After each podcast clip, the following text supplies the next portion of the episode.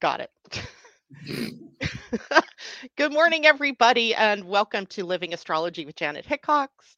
It is time to grab your cup of coffee. I got my trusty new little J cup, and sit back and let's chat about what is happening up in the stars above. I actually got this cup, you guys, yesterday because every week the trash day is on Thursday, so I always bring my elderly neighbor's trash can to her. Just because it started because I just wanted extra exercise, right? And she lives, it's quite the walk to get to her house, even though she's like diagonal across from me. So yesterday she's standing out front with this and she goes, "You do spell your name with a J, right?" And I said, "Yeah." She goes, "Here, this is for you taking in my trash." And I went, "Oh, that's really sweet." Yeah, that's really nice. Very sweet. Yeah, it was very sweet of her. Anyway, welcome to Pia and Cullen. They are with us today to chat about the Pleiadian Earth calendar. And there is a lot to talk about today. And so I'm really going to throw it to you guys to carry the show. Of course, I'm going to ask questions because I'm annoying that way. And and then I'm sure people in the chat might have questions, and I'll try to field those in for you too.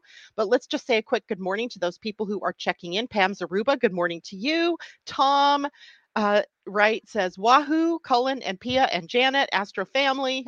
I think he's excited. Awesome, Tanya, good morning. And Tom says, "What time does this 11 o'clock program start?" Well, you know, we were chatting behind the scenes and I might have missed the exact timing for the show to start, which would have been 8 a.m. my time, 11 your time. But we can't be that far off. It's only 8:02 right this minute. But you might be speaking about the Astro meetup later today. That is at noon my time. And that will be at, 3 o'clock your time, Tom. Gayla, good morning. J-Lo, good morning. And Kajella, good morning to you. And if I'm missing anybody, welcome to the show. So I don't even know where we want to start, except I do have an annoying question. So maybe that'll be the good place to start. Right. So, you know how sometimes, you're doing nothing of interest, like I'm taking a shower and I suddenly have this question. So I didn't have time to even look up if I know an answer somewhere.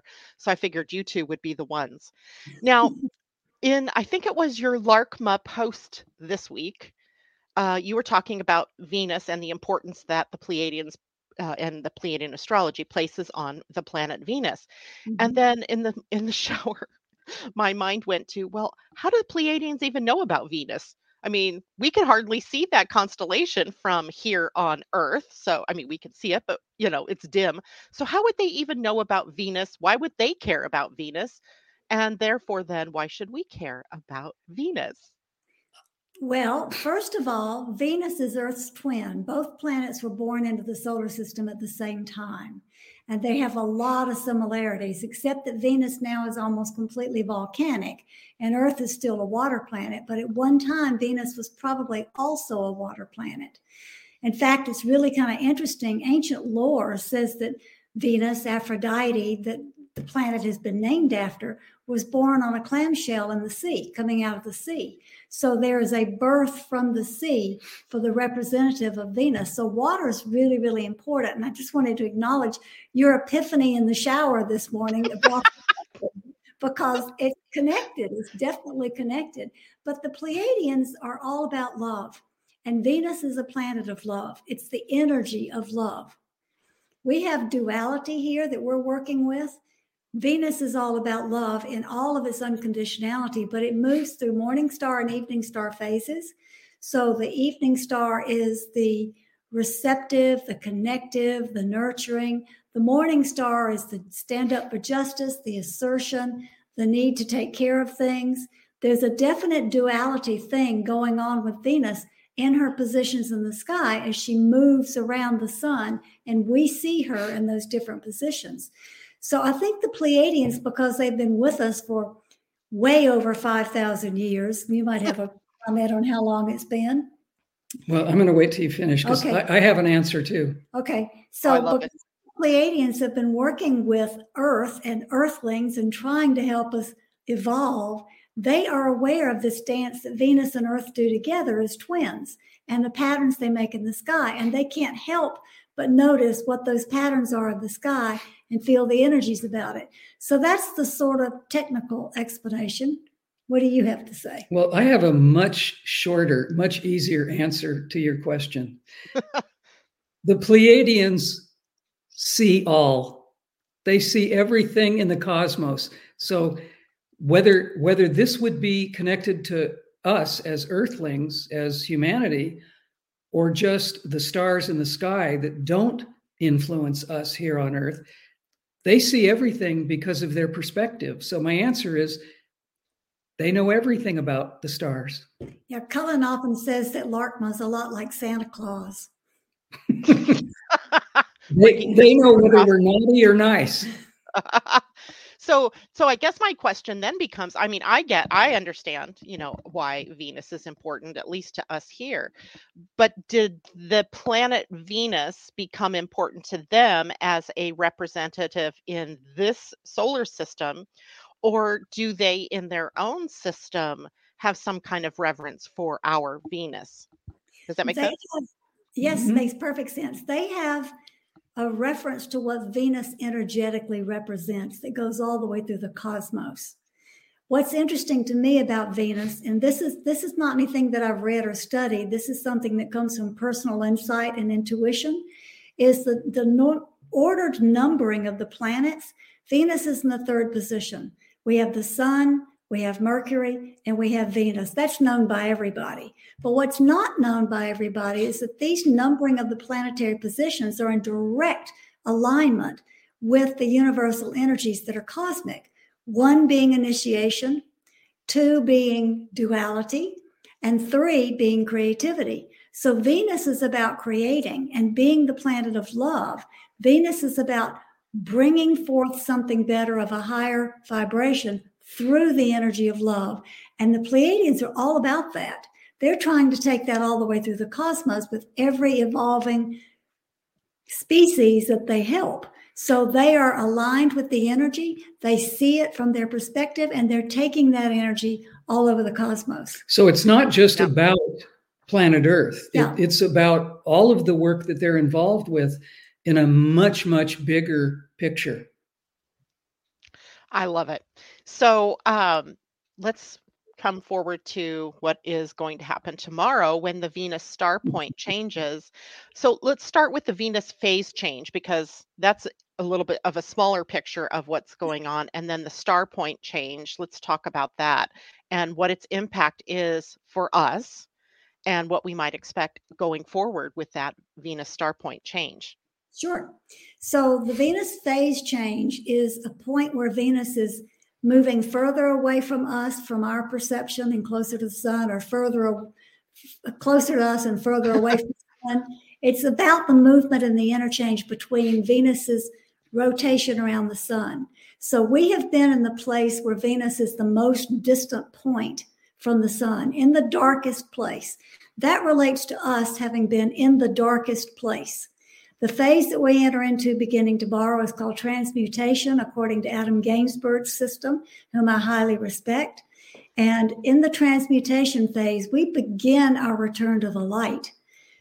Here's this book, yes. The Light of Venus. Absolutely. Great book. If anybody doesn't have that book, we both highly recommend it. I think I've read it at least 3 times. Yeah. His insights are phenomenal. He is an incredible astrologer. So the transmutation phase is about transmuting, changing, getting out of the old patterns we've been in and changing from the caterpillar to the butterfly through the energy of light. And as we're entering into the light again, we get to understand this is really our time to begin to shine. Does that make sense? Yes, it does. And so this means that we are getting ready to move Venus into a morning phase. The morning star phase? No, we're in a morning star phase now. We're going into the evening star phase, which is where Venus was during the perceived birth of Christ, historically, the brightest star in the sky. Yeah. So you can actually see Venus at night better when it's in the evening star phase than you can when it's in the morning star phase. So we can't see anything in the sky right now. It's so smoky here. Yeah, well, we can't see anything in the sky when it first enters this phase of evening star either. It's dim, okay. But by December, it will be brilliant. By the time our solstice rolls around, we'll be able to see Venus as the lightest thing in the sky, including the moon. So we're kind of, so that phase takes some time. I just went through the rest of the calendar and I don't see another Venus phase change in this year. So it's a long phase. It's a fairly long phase, but there are phases. The phases come and go erratically. They're not, I mean, there is a schedule for them, but it's not like the Venus star changes. The Venus star changes happen every 9.5 months, which interestingly enough, length of a gestation. Yep. Exactly. Yeah. A new birth, a new opportunity for birth every 9.5 months. But the Venus phase changes, some of them are 2 days, some of them are 6 months. Yep. They change because of Venus's direct relationship, her own relationship with her orbit around the sun. Gotcha. So that makes sense.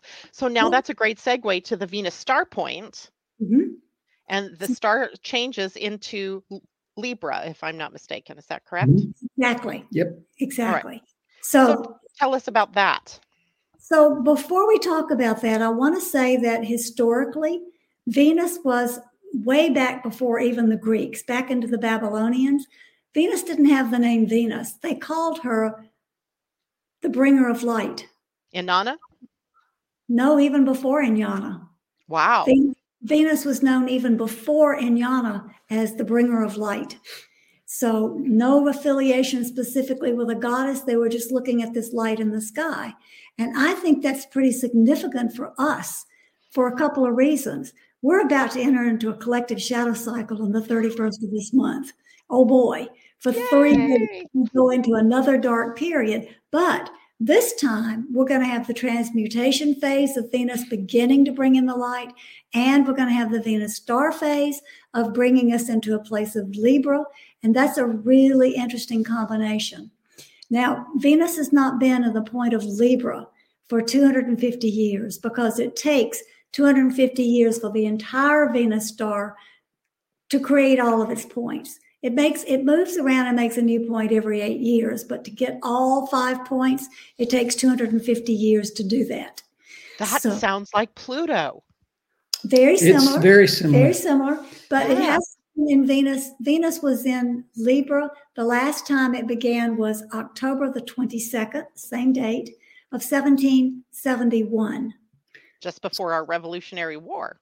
That's you just took the water information out of my brain, Janet. This energy has not been available in the 250-year cycle since the U.S. and French revolutions.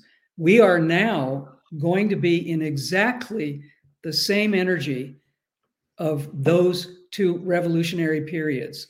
So what we think, what we apparently try to understand through this information is that we are absolutely ripe. We are absolutely in position for a revolutionary situation, which P and I like to call revolutionary-evolutionary leap, a condition that could allow us to make huge leaps in our personal and collective consciousnesses. So right now, we may be at the very, very beginning of a revolution.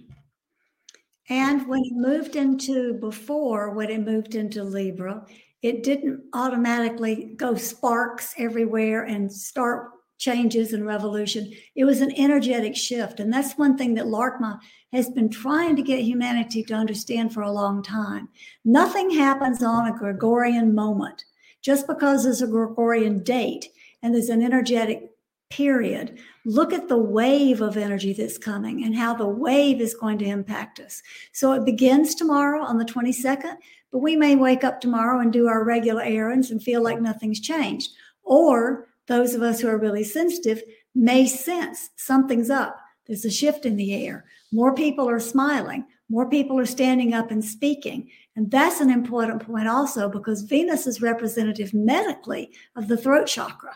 And our throat chakras have been shut down. We have not been saying what we need to say because we're afraid we'll lose our jobs. We're afraid we won't be loved, blah, blah, blah, blah. All the fears that humanity has. We don't stand up and say, this is the truth. And I'm going to say it with compassion and love, but this is the truth. So Venus is also encouraging us to do that. And then there's another minor thing to bring up just quickly. It wasn't just the French Revolution and the American Revolution. There were revolutions all throughout Europe in that time era or that time epoch. They're not as famous and they're not as well historically documented, but there were many smaller yet important revolutions at approximately the same time.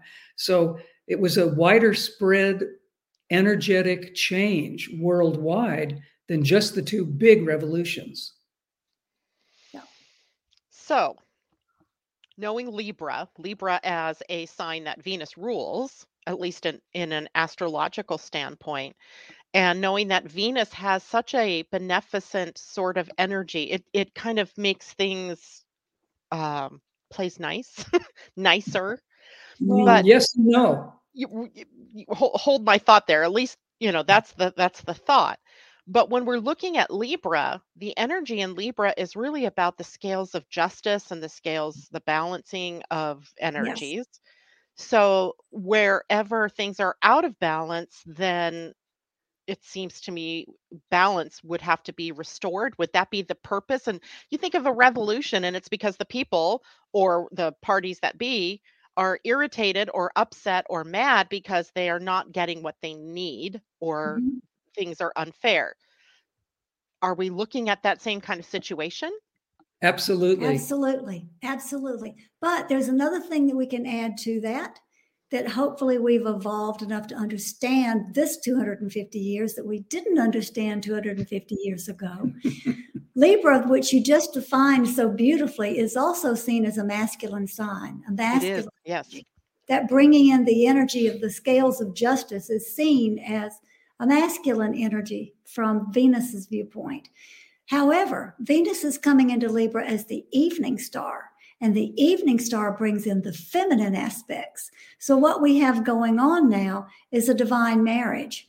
We have the divine feminine and the divine masculine presenting at exactly the same time and moving into a position where we can see unity rather than the separation that we've been experiencing forever. So it's really, really an auspicious change that Cullen and I have been really looking forward to. We want to see this manifest. Well, it's an interesting composition of what I guess I would call dualistic energies, because what Pia just described and what you described about the balance and the difference between the divine masculine and the divine feminine, it's another way of us understanding duality in a much more holistic, a much more unified way. Pia talked about unity consciousness a moment ago. This probability of what is coming starting tomorrow could be a greater understanding for us as humans about using duality as a positive element rather than a separating or negative element. So we can use these energies to actually propel us into a deeper understanding of unity consciousness. And here's the third level. We've got the transmutation phase. We've got the Venus star, evening star in Libra. The third thing that makes the perfect trinity is this is happening on the universal energy of 8, which is connection, and the earth energy of choosing, which is about making new choices. If you put all that together, I think it's a pretty big gift tomorrow. If only we would be able to see how that gift is going to play out, because obviously we were given a gift similar to this 250 years ago, but it resulted in wars and some very strenuous times. So knowing that we've evolved, even if it doesn't look like it, we've evolved somewhat. Can we expect maybe an easier time of it at this point, or are we aimed at another difficult period of time? Well, that's a really, really important and good question. And I think we could talk about the fact that we have evolved, hopefully, in these past 250 years. And I got that reaction just now that you made immediately. Have we evolved sufficiently to do it differently? Yeah.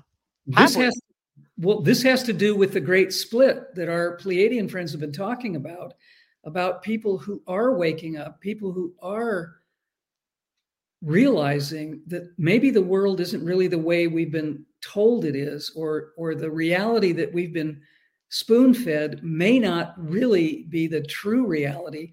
We may have been given an illusory reality for many, many reasons. And it's possible that there are enough awakened people at this point compared to 250 years ago, mm-hmm. that maybe we're able to make better choices. Maybe we're able to actually turn around the mistakes we've made during the past 250 years and do it differently. But it depends on how much responsibility we're ready and prepared to take and willing to take. That's a big part of it, isn't it? Yes, it depends on our responsibility level, and it depends on the choices we make moment by moment. Exactly. Now, there are a couple of questions coming in from Tom. How long is this Venus phase with the marriage one? I'm not sure what he means by that. He means the what I referenced about the marriage of the divine masculine and the divine feminine. Okay. And then is this a great time to get married? I think whether it's a great time to get married would depend on someone. More personal. Personal astrology. I wouldn't look at the global picture for making as intimate and personal decision as that. Ask Janet if you want to get married. She's more pro with that. Oh, God. European Earth Energy dates also. I can give you those either way, but you need something more personal than the general. How long it lasts, we will be in this phase for 9.5 months. So it will be changing again in August. We'll move into next August. Yeah, this August has already happened. Yeah. I remember that month. It was warm and dry, sunny. It's August 13th. August 13th, we change into Leo. So the Venus star will take on a completely different personality. And I think it's interesting that it doesn't go in the same order as we think of as the zodiac. So it's jumping from Libra over to Leo, which makes sense in the way she's, configuring her cycle. It does, like a child draws a star. If a child draws a star like this, with the star points, the Venus star moves. Libra will be at the top, and it's going to move down to the bottom, and then it goes across this way, and then it goes across that way. That's the way that it actually moves in the sky. But when it moves from point to point, it goes around in a helping hands way around the circle of the whole star. Yeah. So that's how it works in two different patterns. Now, J-Lo asks a question that's really interesting. How does this affect our Libra placements and the Libra house in our own charts? I mean, does this really have a more personal expression of for affecting us, or is it just more on the collective level? That's a really good question. I will again defer to you for your position on this, but what I would say from my position is that I think it would accentuate your Libra qualities, that whatever qualities they are, negative or positive, will be accentuated. So it's a great time for you to step into the fullness of who you are as a Libra in your personal chart. That's what I would say. Yeah, and I think because I already drew the parallel of the timeline to Pluto, we think of in astrology of Pluto as a collective planet, one that affects the greater humanity and not just us as individuals, but we are impacted by it. It gets personalized by its placement in our own natal charts. Mm-hmm. So that would be, I guess there's not a degree of Libra, unless it just starts at 0 degrees of Libra as we go into the star point. So you might have to, rather than looking at individual degrees of your Libra placements, look at it collectively. What does Libra bring to you collectively in your own personal chart? Does that make sense? That makes total sense. And maybe, Janet, also remembering that Pluto is an outer planet and Venus is an inner planet Remember that all change begins within. So if you've got Libra as some of your guiding star energy, then maybe you're one of the leaders in this particular time to help bring that balance back that Libra offers on the scales of justice. Well, and a lot of the people that were born in the 80s, the early 80s in particular, had their own Pluto in Libra. Mm-hmm. I think late 70s and early 80s. Mm-hmm. So their own natal Pluto is matching the Venus Star Point in Libra. So that ought to be interesting. The impact of that age group on the planet maybe gets brought to the surface. That would be nice because I'm tired of the old men's club.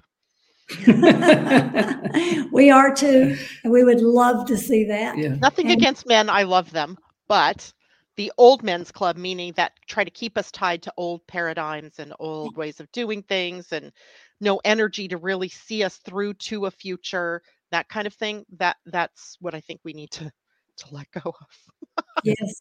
Yep. Yeah. Yep. Past time to do that. Way past time to do that, and nothing personal to, the Bidens and Trumps and people who are of that age group. But, the preponderance of the energy that we need on this planet right now needs to be faced by the younger people because they're the ones with the new ideas. They're the ones that have a lot of skin in the game as far as making sure this planet survives for their children who are already birthed, right? Possibly. Mm-hmm. And yeah. So, Tom says, so Venus shines a bright light on Libra, and the house Libra is at in one's natal chart, much like having two suns. Ooh, interesting. It's interesting. Yeah. I would hesitate to qualify it like that, Tom, only because the sun has so much greater power in the grand scheme of things. It is the center of our solar system. It is, our primary egoic personality selves. Venus is adding qualities to the sun that bring in unconditional love, that bring in values, that bring in abundance and things like that. So, but she'll be bright in the sky, and I like that. I like that idea of seeing her bright in the sky. So I will see, Janet. I would add to that also, Tom, that as Janet just said, the sun is brighter. The sun is bringing in our personality, all those things about our ego and how we see ourselves and who we are. But Venus is teaching us how to be. Venus is teaching us how to love. Venus is teaching us how to cooperate, how to speak out for justice. So you might see Venus as a wisdom elder. I just had a great thought. In Human Design, and actually even in astrology, Libra rules the seventh house, and the seventh house is the house of relationship. We usually think of it as marriage or our significant others, business partnerships, that kind of thing. But it also rules making and keeping agreements and contracts and the things that we sign that we agree to. So I think that's interesting because I think a lot of the problems that are happening on our planet, especially as it relates to how, we relate to each other, has to do with old agreements, right? Mm-hmm. Agreements that we made based in, life 250 years ago that isn't correct for life now, or even, people that still hold themselves to something like a book that shall not be named that was written, by many different people, many different years ago that became the basis for an entire religious movement that really holds some energy that of agreements that aren't necessarily pertinent to our lives now. So maybe Libra, with Venus Libra star, will give us the opportunity to create new agreements and work together in, a more balanced, harmonious kind of way. I mean, the Constitution of the USA at the time was a revolutionary document, right? And Venus and Libra is going to open up the gateway for us to take the initiative to do that. I don't think we can wait on Venus to give us permission. No. I think we have to recognize that it's open and we have to take action on it through using our responsible choices. But absolutely, it's time for new agreements. The old ones don't work. Yeah, they haven't worked for a very long time. And I think your insight is fabulous, stupendous, because it is time to create a new understanding of agreements. The old agreements in their time, as you said, may have been accurate for that time, but they don't transcend the changes in our cultural evolution, in our social evolution, because we change over time. I mean, 250 years is a long time for a species like us to hold on to something that was right when it was written, but that doesn't give us the ability or the chance to make something that's more relevant for now. So yeah. I think your insight was fantastic. And here's where it gets a little trickier, because in astrology, we don't take any sign really just, I mean, we do. We take a sign, Libra, it's all on its own. But we also have an understanding that any sign brings in its nemesis, its opposite, right? So in Libra, we're bringing in Aries, and Aries has that and holds that warrior, Mars, masculine energy. And what we have going on at the moment is the planet Chiron, our wound, the wounded healer, our healing path in Aries, and the goddess Eris, who is kind of, she's a biatch, right? She's going to create havoc because she tends to bring up for us the places where we are not being inclusive, where we have lost tolerance, or where we're not in acceptance. And she's got a 500-year cycle. So everybody on this planet at this moment has Eris in Aries. And so we're all participating in this drama that is creating a new bold path forward in all things in life. And now you put the Venus star in Libra, perhaps what we get is the beginnings of that balancing. Mm-hmm. But I think it comes at a cost in the beginning, right? It comes at, we have to shake loose of our old stuff. Oh, it rocks the boat. There's no doubt about that. Yeah. Which takes us back to your question earlier, which we danced around and didn't really answer. You ask, is this going to be an easier time because our consciousness is higher, or are we going to go through holy hell? I think we're in for a rough ride. I think we can tell it on a number of levels already. How many people are having a difficult time breaking loose of their habitual behaviors and beliefs? Almost everybody at some level is holding on to some belief, some habitual behavior, something they're doing that is attached to the old paradigm. So that's part of it. And the other part of it is we absolutely have to be open to doing things differently. And until we let go of the beliefs, we can't be open to doing it differently. So I think the universe will shake us from our toes. Mother Earth, Venus, the sun with the solar flares that she's shooting out, which is bringing in more light. All of these things are shaking us up to make us wake up. Mm. We're also going through dietary changes because we're moving out of the forms that we are accustomed to into a lighter vibratory form. And that's a painful process, because it reflects things that we're letting go of at a cellular level. So all of that's going on right now. Any birthing process, which we're absolutely going through at this time, the whole topic of what we're talking about is a birthing process. And any birthing process is going to have some pain. It's going to have some unpredictability. It's going to have some change of structure. So we're going to go through something that may be a little bit uncomfortable, even if it gets us to a better place, even if it makes the changes that are necessary. It doesn't mean that it's going to be easy. Yeah. But worthwhile. I mean, here's the case is that we all have choice. And that's the part that we sometimes are, we're always making choices every day in every moment, what to say, what not to say, what to do, what not to do. And sometimes we are making unconscious choices, like we're choosing who to vote for, perhaps based on old beliefs. I'm just making that up, but we are choosing what to eat based on an upside down or a pyramid that was created, I don't know, back in the 50s or 60s. things like that. So we have to really become more conscious of every choice that we're making, even in the face of what might be catalyzing events that create, you know, power struggles or war or whatever, you know, the potentials are that are coming up. It's our choices that count and our conscious choices. Why am I doing what I'm doing? Right. That's the thing. And choosing the easy way is not going to get us where we want to go. We have to be willing to do things that are hard, make hard choices, change our lives, say things that we've been holding back that we didn't want to say. We have to be willing to do all of that in order to free ourselves to move forward. Mm-hmm. And go ahead. No, you go ahead. What I was going to suggest is that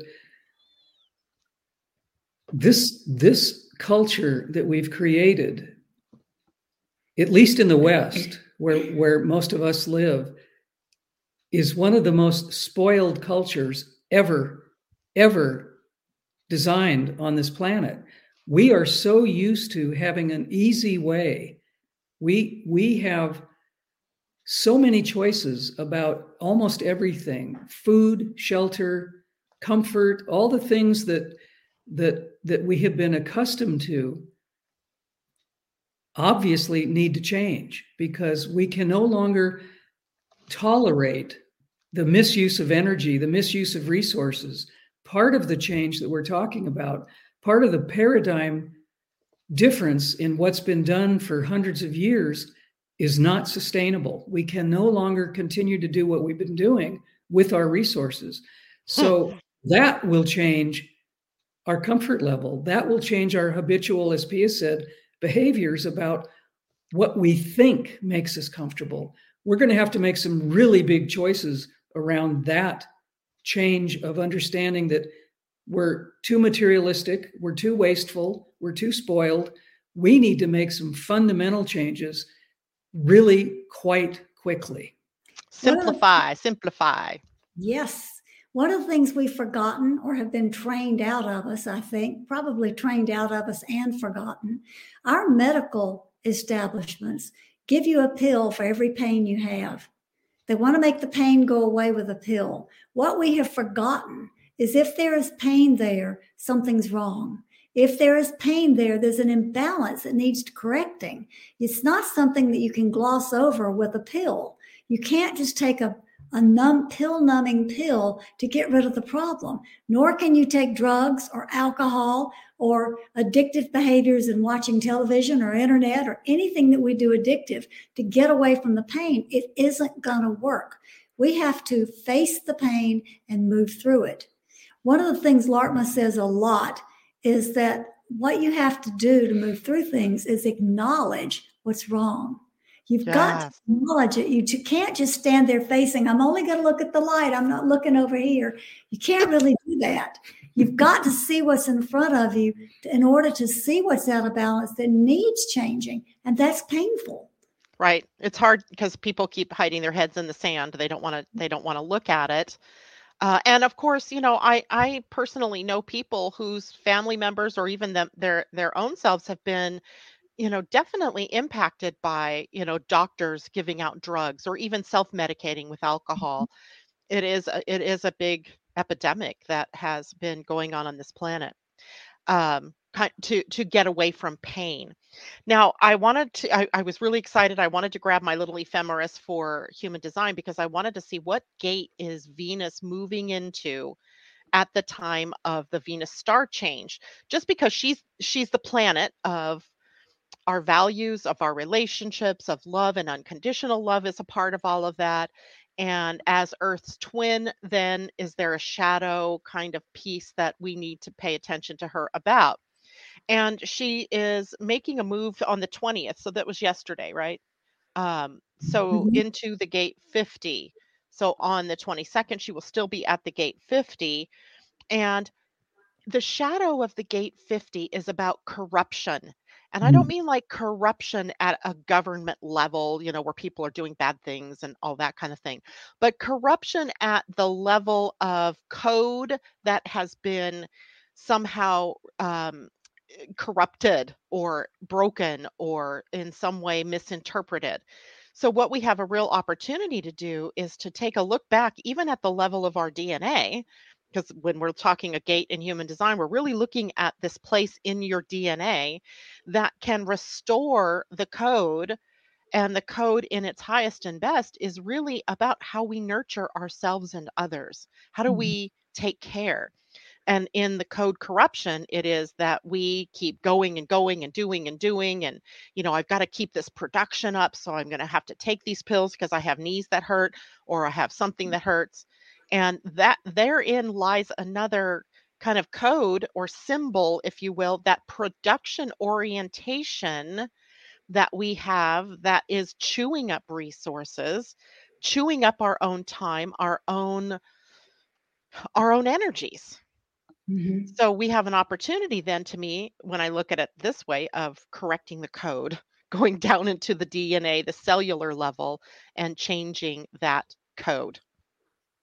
Perfect. Makes perfect sense. That aligns exactly with what we're supposed to be doing right now. And It's challenging. It is. It's challenging. It is. And that drive to produce, that drive to always be busy doing something is absolutely adverse to nature and to who we really truly are.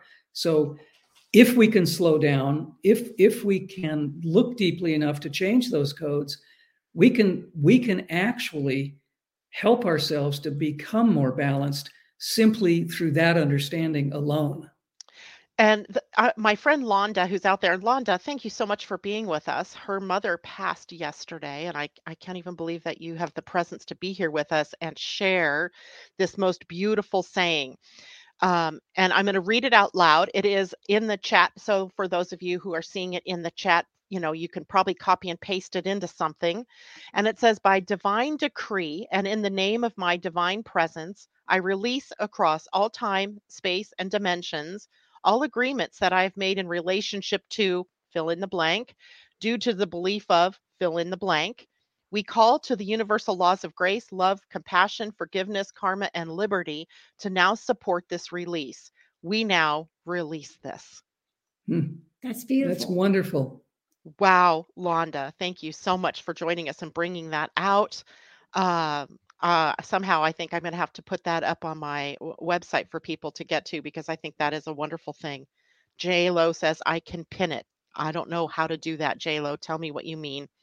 Pin it here as a comment. I can delete comment. I can block user. I really do not want to do that. Somehow I just saved it. There. Now you guys can see it. Now maybe people can copy it off of the screen. But anyway, so that's beautiful. Thank you so much for coming on here and sharing that with us. And of course, our hearts go out to you during this time period. Are we done with Venus yet? Maybe. There's two more things I want to add. For those who are interested in going more deeply into what we can expect and how we can work with these energies, I wanted to offer the blog that I put out yesterday about stepping into these energies tomorrow. So you have the link to that, Janet, if you could share it when it's appropriate. And when you do that, in the meantime, I just want to say that Venus, being the planet of love and in the third position of creativity in our solar system, is asking us the ultimate question. The ultimate question she's asking is, how do I have a loving response and create that loving response with every person and every situation in my life? That's the question. I love it. I just posted the link in the chat for all of you. I posted it up at the beginning of the chat, but I've just posted again the link to Pia's blog so that you can read about that. And let's see, I can share this now too. There we go. There's that link. So we have that up on the screen as well. Now, I can't believe it. We only have about 15 minutes left, and I really, really want to talk about the shadow period that is upcoming. Now, this shadow, by the way, you were done with Venus, right? Yes. I'm maybe overly excited about getting into the shadow period because I feel like it's always an opportunity for us to fast track the things that are no longer in resonance with us, that no longer are meant for us to be working with. So go Pia or go Cullen, whoever wants to talk about this. Well, collective shadow cycles always begin on the universal energy of 4, which is foundation. So it's telling us, look at your foundations, look at your belief systems, look at your paradigms that need to change, look at the foundation you have, feel the pain, and figure out what you need to do. So they always start on a 4. And then 3 weeks later, they always end on a universal 10, which gives us in duality 2 choices. Either we've done what we needed to do in that 3 weeks and we manifest something different, or if we haven't done what we do, we bring in more challenges. So that's a clear outline of what the shadow cycles are intending us to do as we move through all the universal energies, 4, 5, 6, all the way up, and then start over again midway through this 3 weeks with 1, 2, 3, all the way up to 10. So I think we've been hearing about collective shadow cycles for a while, but the most important thing to know is it's not just something to watch or put your head under the covers. It's a collective opportunity. It's a chance to really make change. We have to work at it. It's not, as Pia just said, it's not something that's negative that we want to go, oh, I don't want to deal with this. It's something we have to delve into and actually work with in order to create that change. It's sort of like Groundhog Day. If we don't learn from shadow cycle to shadow cycle in our own shadow work personally, we're just going to keep repeating the same mistakes, the same situations, the same challenges are going to come forward to us if we don't do the work. So it's an absolute learning curve. We have the information comes to us, whether it's through dreams, symbols, personal relationships, it doesn't matter how it's triggered, but it will come to us.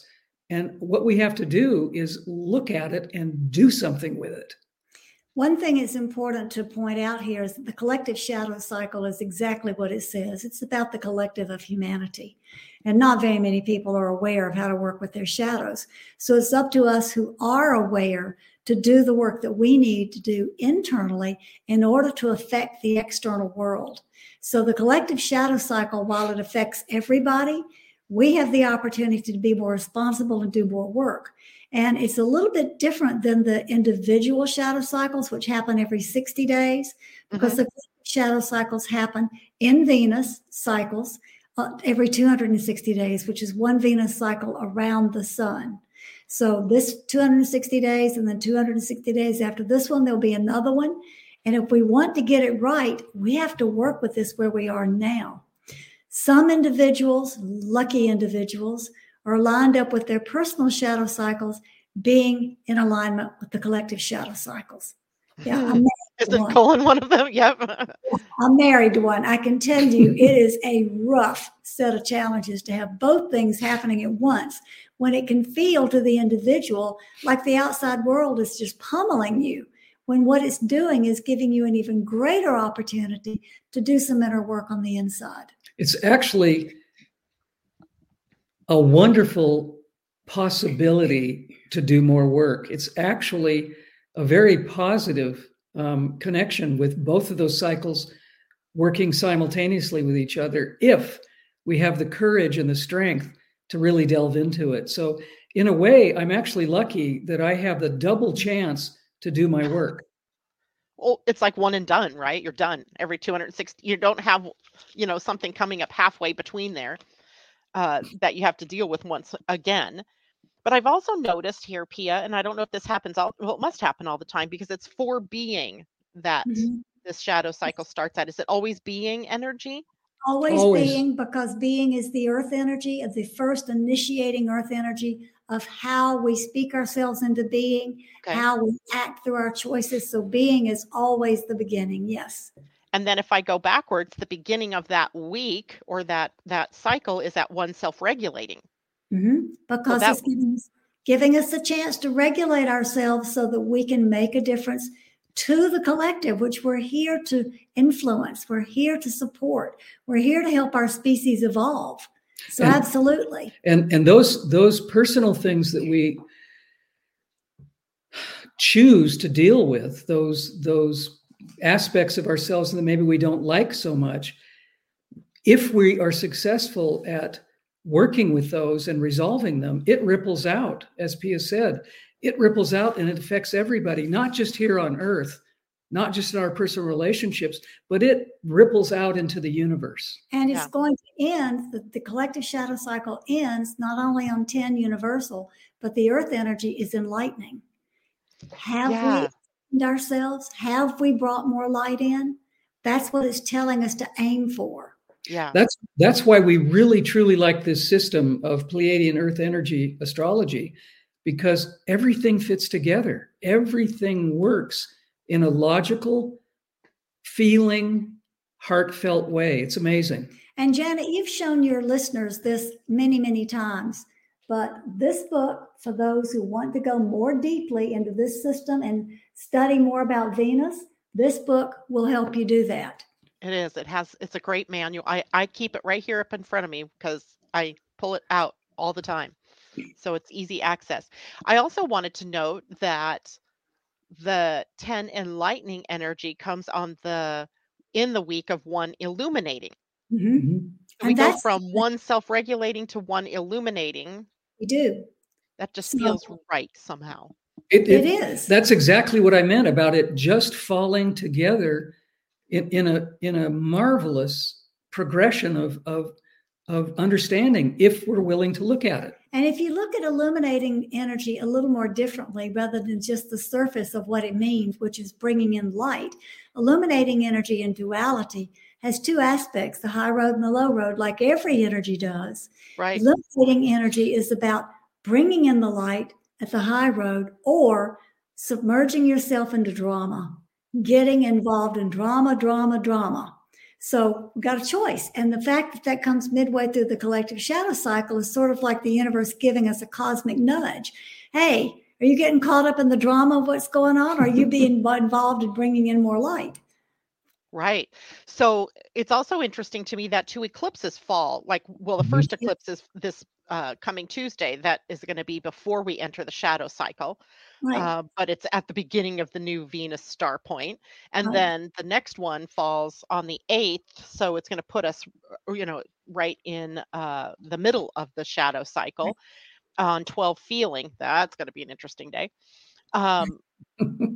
So... And, eclipses in astrology are really kind of game changers. They bring up they kind of show us where we're out of sync with ourselves and then with our truth, perhaps, or whatever the energy is. And this particular eclipse, the 25th, is in Scorpio, a sign of releasing baggage, right? Letting go of the old, of anything that stands in the way of you really presenting yourself in your passion and your full glory, so to speak.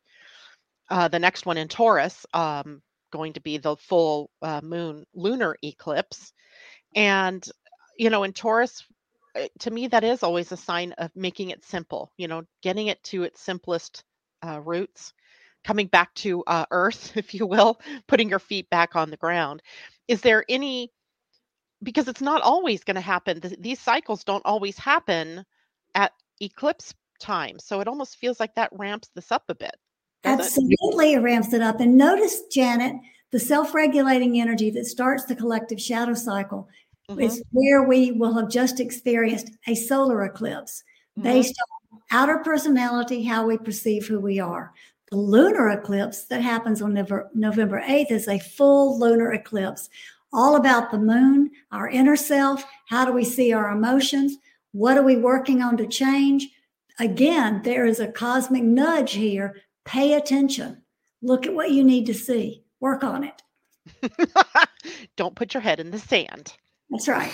These energies with the two eclipses so closely aligned with them, the energies we've been talking about today, it's going to be a potent time. It's going to give us the absolute ability to really shake things up and to really change things. And I think this is going to be a game-changing several weeks. Mm-hmm. And we can either really tremendously move forward, or we can fall back and do absolutely nothing and just wallow in the drama, as Pia described. So this is a time to leap forward and really make some spectacular changes, not only in ourselves, but governmentally, financially. Every aspect of what society is made of can make huge changes in these next few weeks. Mm-hmm. Mm-hmm. So do these periods of time tend to be sort of like an umbrella where change can happen across broad areas? Or is there some kind of organizing principle behind it that really sets the tone for that particular shadow cycle? There's an organizing energy behind it, but we participate in how that manifests through our choice, because the collective shadow cycle is what enhance the dynamic tension that we're experiencing. Whatever's going on that's causing dynamic tension is going to build up like a pressure on a volcano until it blows. And whether the release is going to be a positive release where we make some good changes, or whether it's going to be a detrimental release where we annihilate ourselves, you know, we have the choice in how we participate with that. But we will all feel the building of the tension, because the dynamic tension is the underlying principle that's causing this to happen. The Mayans referred to this as something that could not be escaped. In fact, they organized very violent ball games to have humans be able to release the tension within themselves. We're a little more evolved than having to kill each other or beat each other up. Oh, really? Individually, we are. Collectively, with the government, not so sure. Yeah. But we are. So we have a chance to do it differently. The question is, will we? Yes. Well, yeah. Always the question. That is. And we are capable of it. We are, at this point, able to make those huge and difficult changes and decisions. We can do it. We just have to realize that we cannot continue going in the same direction that we have been going in. And when we make that decision, individually or collectively, that opens the floodgate for these changes that we all are looking for to actually become a reality for us. Yeah. I can't wait for that day. But it does begin with the individual. So lest you believe that because this is a collective cycle that you aren't a part of it, because it's the bigger picture of what's going on in the bigger world, you are a part, a piece, a fractal of that collective. So things that you do, choices you make, have impact in every way. Every little choice you make, just by choice of what to eat or what to buy at the store, or you know, what to say to somebody, has impact on the bigger collective energy. Or the thoughts you think. That's a really powerful one. Remember that we're all drops of the same ocean. And so if you have a thought, positive or negative, it's going to ripple out and touch everybody. So what you just said, Janet, is true across all levels. Yeah. Now, we've only got a couple of minutes here, and I am assuming that the calendar for 2023 must be about to come out or is available already. Is that true? It is available. People can get it at their independent bookstores. It's also available for mail order. If you want to do it online through Book Depository, they will ship anywhere in the world. They were, because of shipping problems between our distributor in the U.S. and Book Depository, who distributes in Europe, there was a delay in getting them, but they're there now, they're established, and people are ordering them successfully. So yes, just go to Book Depository, order it there, or get it from your independent bookstore. Yeah, it's a European distribution company, but as Pia said, they ship worldwide. It doesn't matter where you order it from. They can handle any international order. Mm-hmm. Okay, awesome. So the 2023, is there anything new and different in that version? Yes. There is a lot new and different in that version. I love it. Okay, so they can get that now. There was something else. Oh, I wanted to share with everybody this morning, something completely random that Ursula told me about the other day, that Lissa Royal Holt has now put her galactic cards on an app. And so the galactic cards are these Galactic Heritage Cards. So there's now an app that you can download with the Galactic Heritage Cards on it. So it is one that's not free. It is $9.99 American, but I thought it was worth it. So the Galactic Heritage Cards are now available in an app. Your Pleiadian Earth Energy Calendar is available through Book Depository or your favorite independent bookstore. And yay, right? We have all these tools at our disposal. So, and Janet, we also have the Pleiadian Wisdom Oracle Card Deck, which is the first ever Pleiadian Oracle Cards, also available. Got those? Guidebook that reflects on what the calendar teaches and Lark'ma's teachings for the last 2 decades. These are available also through Book Depository. Yes. Okay, yeah.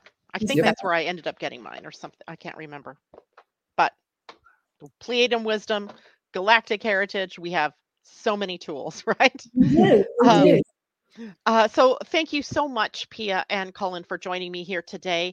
They will also be back with us again, November, it looks like 18th, if that's, far away. But I can see the 18th, the Gregorian calendar, the 18th, and they'll be sharing us some more wisdom on that day. So thank you so much. And thank all of you for joining us this morning. And I will see you on Monday, where we will take a look at this partial solar eclipse and tell everybody what they need to know about that. Take care. Love you all. Bye. Bye-bye.